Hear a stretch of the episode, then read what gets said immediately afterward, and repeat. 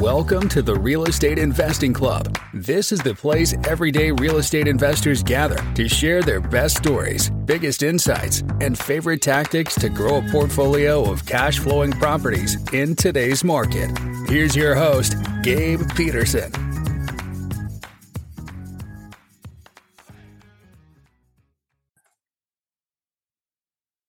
All right. We are back with another episode of the Real Estate Investing Club. Today we have Chris Linger with us from Upplex. Chris is a seasoned investor getting started way back in 2006 before the the epic crash we had back then in 28 2008. Chris has a lot of experience um, from from back then. I will let him tell his story, but I am super excited to have you on, Chris. Thank you very much for hopping on the show. Appreciate it, Gabe. Thanks for the invite. Absolutely.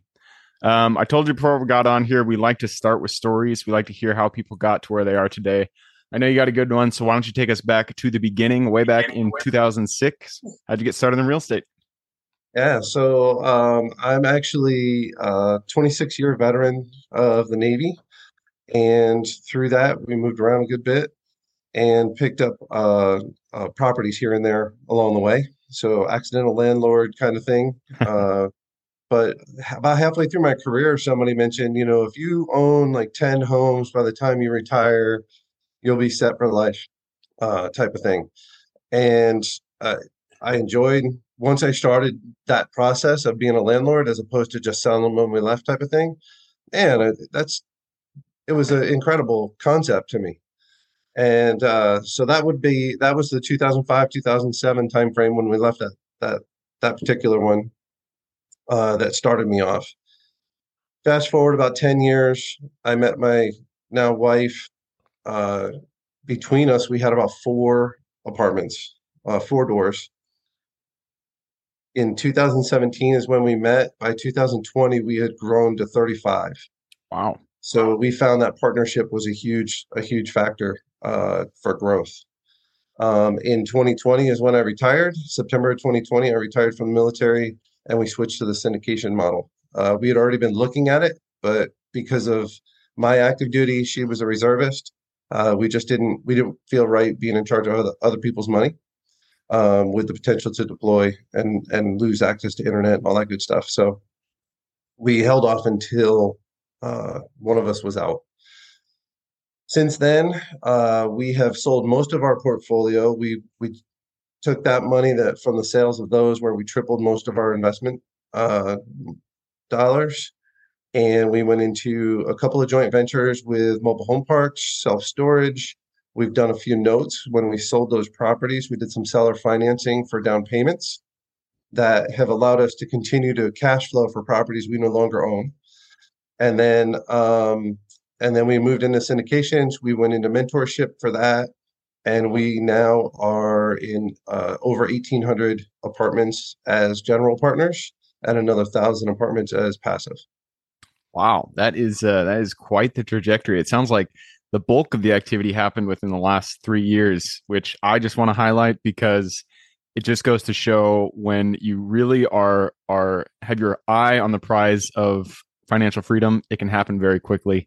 Um, I know you had a few properties before that, but people always thinks it'll take you know 20 years to to reach their goals. It won't if you really focus in on it.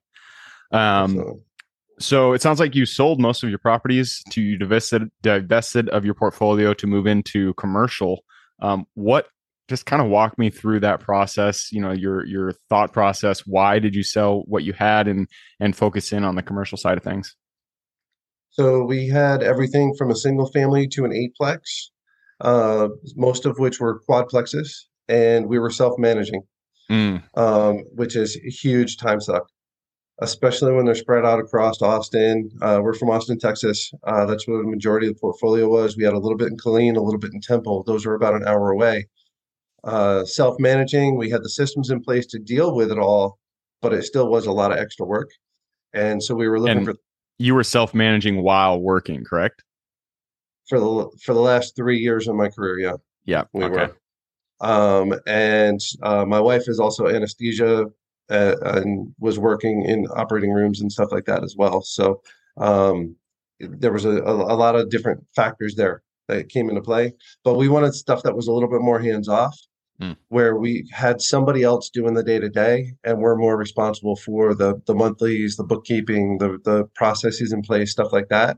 Um, we had done um, before we knew for sure that I was getting out. We looked at notes as Mhm. a possibility, so we did some training for notes, and that's why we felt comfortable when we when we sold. We did that seller financing and took on a mortgage, a second second position mortgage, uh, so that we could maintain the income even though we were selling off things. So we went from 35 doors. Now we only own three, one of which is our primary.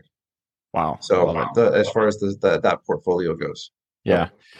And it's really interesting that you chose to sell with seller financing. I, you know, on this podcast, every time I get an opportunity, I, I like to tout the benefits of seller financing. I think it's a benefit for the buyer. I think it's a benefit for the seller. Um, but it's interesting. Most people don't choose to use seller financing. So why did you, why did you make that decision to go through and uh, and sell your properties with owner financing? Sure. So our entire portfolio, we owned ourselves, those 35 doors.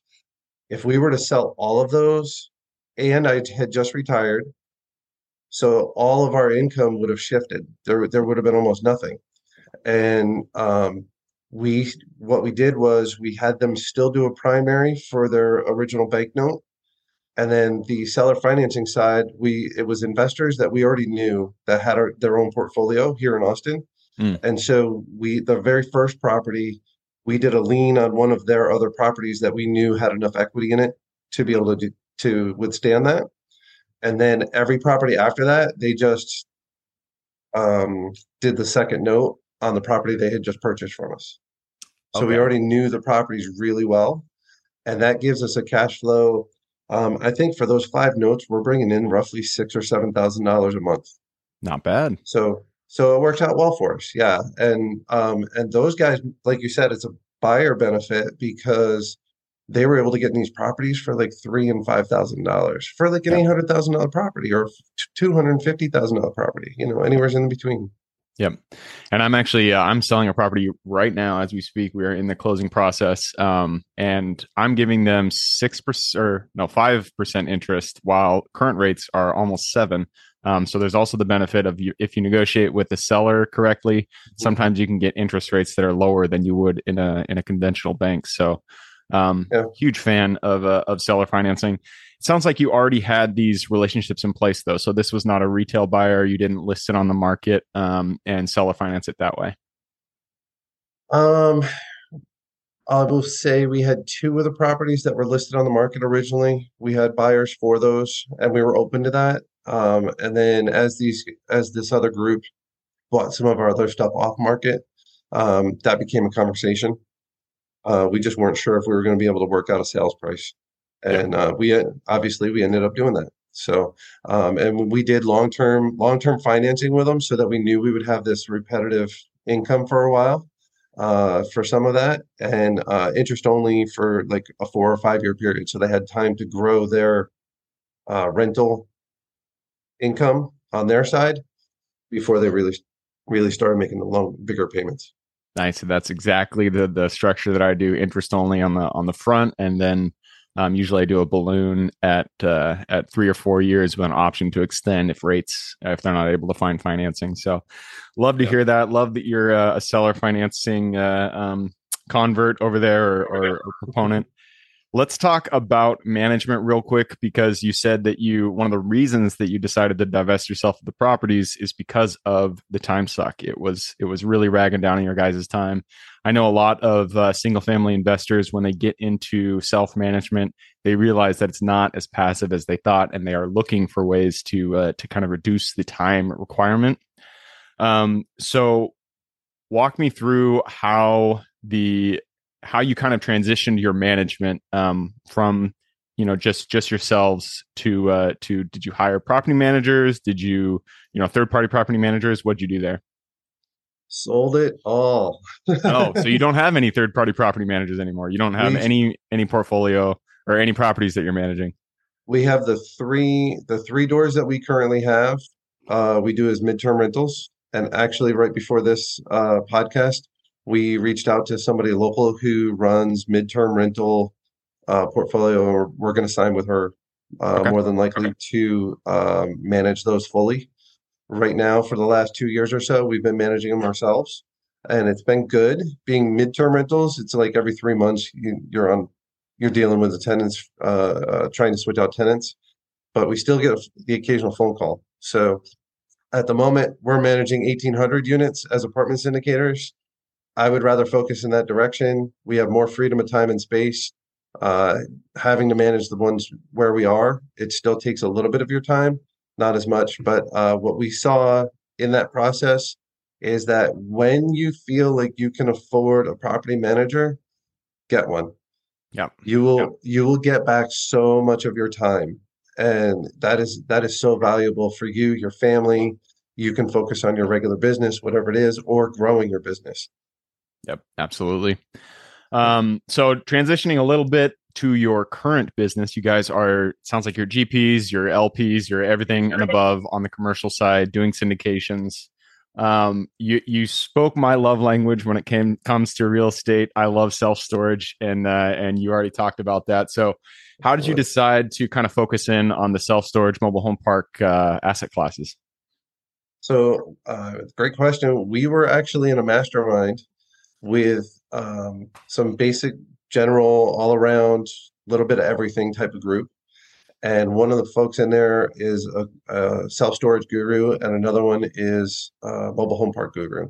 Hmm. And so, for like six or nine months, we're watching these guys, listening to their business plan, and then uh, an opportunity came up to joint venture with them. And so, we of course jumped on them and those have been great little cash cows. The interesting thing to the first deal, uh, the the first storage deal, was it was her first purchase um, of her own that um, she was going to be the first time manager, all this all this stuff. But we were experts with long distance management, business management, because while we had our 35 doors, I did, what I didn't tell you is I was in San Diego, my wife was on the East Coast, the properties were all in Austin. Oh man, So we had systems in place, so we know how to build those things. She knew how to run the self storage stuff. Uh, we used the ESS and all that for the for the management, basic management. Anyways, um, we lucked out. We were selling one of our duplexes to another friend of ours that was getting out of the military. We got the money for that, and just as the bank was telling us that they would not loan on the self storage because none of us were in North Carolina, it was in Charlotte just outside of Charlotte. None of us were in North Carolina, and uh, only the the one guy that had experience wasn't willing to sign on the loan. Mm. And right there on the spot, when she told us in this Zoom call, uh, looked at her, looked at my wife, and I said, "We've got the money. We can be the bank." And so we we financed the we're the bank on that property still. Um, it's been 20 months roughly, and uh, we should be we're, we're looking to refinance it or sell, and um, uh, we'll do really well with that. Nice. Well, congratulations. I love to hear success stories. Um, of the two, you it sounds like you're in apartments too, but uh, if you kind of had to choose a favorite child, I know it's hard, but if you had to choose a favorite child of the the three asset classes, I guess multifamily, um, mobile home parks, and self storage, which one is your favorite so far? Sure, it, it's not even a question. Multifamily is where we we focus. That is our focus because of the depreciation, the um, net worth generation that you can get, uh, which would then later turns into, um, I guess I'll say, cash flow on the on the back end. You know, when you sell those properties, um, there's there's a bigger a bigger return on those uh, on that side of it all. What we do like about mobile home parks and self storage is there's good cash flow, and so with the multifamily that we get into, we can write off that cash flow. Yep. Yep. Makes sense. Yep. All right. Well, uh, we're running down on the time. Before we move over to the quick question that round, though, it would be remiss of myself if I didn't uh, broach the the topic that you actually put down as your title, which is how to protect yourself in a down market. Um, you know, we're coming coming into what would be a down market. Uh, we're well, I guess we're in a down market right now, but so kind of walk us through that. What is your what's your strategy for entering a, uh, a 2008, you know, 2023 sort of uh, depression? Sure. So we're already seeing some of these uh, deals that have been purchased uh, with COVID. There was a large amount of shift from long-term agency debt because they were requiring such high reserves to uh, variable rate, variable interest rates, and a lot of people didn't cover themselves well. Mm. So for us, uh, the deals we've gone into, we do rate caps um, so that it limits how high the, the mortgage payment can go. And uh, but we're looking to take advantage of those opportunities that are coming up where the property isn't performing like it should to be able to cover these higher interest rates because nobody at the time nobody was expecting them. Um, we feel that real estate is one of the best hedges against inflation for your money you know you're putting in today's dollars and you're getting out tomorrow's dollars. So uh, you can't you just can't beat that that opportunity. So we're trying to offer uh, as many different opportunities as we can. Uh, we'd really like to try to do about six syndications this year uh, to be able to open this up for for investors to be able to help them on their journey. And um, i know that's kind of a, a, broad and vague answer to some extent uh, but really we, we're looking at the performance of that property today to make sure that it's going to be able to to hit where we need it to be on the um, the returns for the for the tenants or excuse me for the investors. We try to write very conservatively. We don't um, jump over on the side of uh, the market will be better later. You know, we we always underwrite as if the market's going to be worse when we go to sell, so that we can make sure we're going to perform and uh, and then the rent bumps we try, we keep those very minimal uh, after the after the first year. We keep them very minimal to organic rent growth for the market. Yep, absolutely. I think uh, the that is such a difficult and important lesson to learn in real estate is when you're underwriting make sure to hedge in the on the side of things going poorly um, because you really do not know the future even if you're in you know, if you were in 2019, 2020, it looked like the the market was just going to keep going up, um, but that's never the case. There are always swings in the market, and so uh, shit can hit the fan, especially if you have something like a, a variable interest rate. Um, it could really bite you if you haven't built in some kind of cushion in your underwriting. And I know when you get into certain deals, you just really want it to work, and uh, you, you just want to hedge hedge it a little bit and say, "Oh, it'll it'll be fine. I'll recoup this in uh, appreciation you know the market's going to improve whatever. Don't do that. Don't don't put yourself in that kind of situation. So um, right on. It looks like we are at time so it's time to jump into the quick question round. Are you ready? Absolutely. Let's do it. Starts with books. I'm a big bookie so give me two recommendations one for general life wisdom and one for real estate specific. Um real estate specific i would say um there's the 12 week year. Uh, that really is it, it's actually more business i'll say than real estate but business and life uh, maybe i went backwards uh, it really would help you with life you know if you've got your goals you're setting your goals for the year if you can bring those everybody underestimates what they can do in t- in long distance terms five year, 10 year, even your one year goals, you can actually accomplish them much faster if you look at them as a 12 week year instead. You can get so much more done and so much more accomplished. So that, that was an amazing book, uh, real good eye opener. Um, and um, real estate side, and we read so many. um, you know, I would say, um, rocket fuel. If you can, if you have, like for our business, Maricela is a visionary. I'm the integrator. And if you can get the right two people together, you can take off like rocket fuel. That book was amazing for our business because it really does go in that in that direction. Like you have to have somebody looking forward and there's so much stuff going on in the background that needs to get put together to be successful and make sure that you're doing the things that you say you're going to do that it it takes two very competent people but competent in different skills to come together and be able to make that happen and it's just amazing. Nice and that is why good partnerships are gold. If you got a good one if you can find a good one it is definitely worth it um, especially when you guys have those complementary skills. And that brings us to the next question. This is for your younger self. So let's go back to the chris who was just uh, he was still in the military 2006 buying that for house, first house go back to him, look him in the eye, give him one piece of advice moving forward. Absolutely. If you get a hold of an asset, don't get rid of it.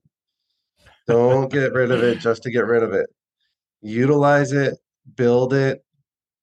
Like, take your time with that thing, and it will be worth so much more in the future. That's that's probably my biggest regret is I thought about keeping the very first house, and well, we knew we weren't going back to that space, and so we sold it, very minimal profit, nothing to gain over time. We weren't able to take advantage of depreciation. So those that's probably my biggest is is once you get an asset, keep it for a while, enjoy it. And that same sentiment is echoed across so many different uh, episodes. Every investor, I feel like once they get into real estate, they sell their first few properties and they're like, God damn it, I wish I didn't do that. But good piece of advice. Let's move on to the next question. This is for your strengths. All of us are gifted with Superman strengths that we uniquely give this world. So, what is your unique strength? I will say I am not Rain Man, but when it comes to numbers and crunching numbers, I I have a really good recollection of like we can talk about almost any deal that we've done, and I've probably got the numbers in my head ready to roll. Um, right. So I, I I'm able to calculate those things pretty quick on their own as well. But once we have a deal going, like it's I can compare things. I can like it, that's my superpower is working with. I'm I'm an, I'm a I'm a walking Excel sheet. Man, I'm jealous. That sounds uh, sounds pretty blissful. All right, uh, to the next question. This is about the United States. There's a lot of square miles out there, a lot of opportunity to invest. So, what is one market you are most excited about investing in today? I'm going to say Dallas Fort Worth. Ooh, ugh, I love that one. I I'm, that's my favorite too. I've been looking for more self storage, so I jumped in. But yes, Dallas is great. yeah, we've got three properties up there right now. Loving it. We're doing really well, um, and we've made some great partnerships up there too.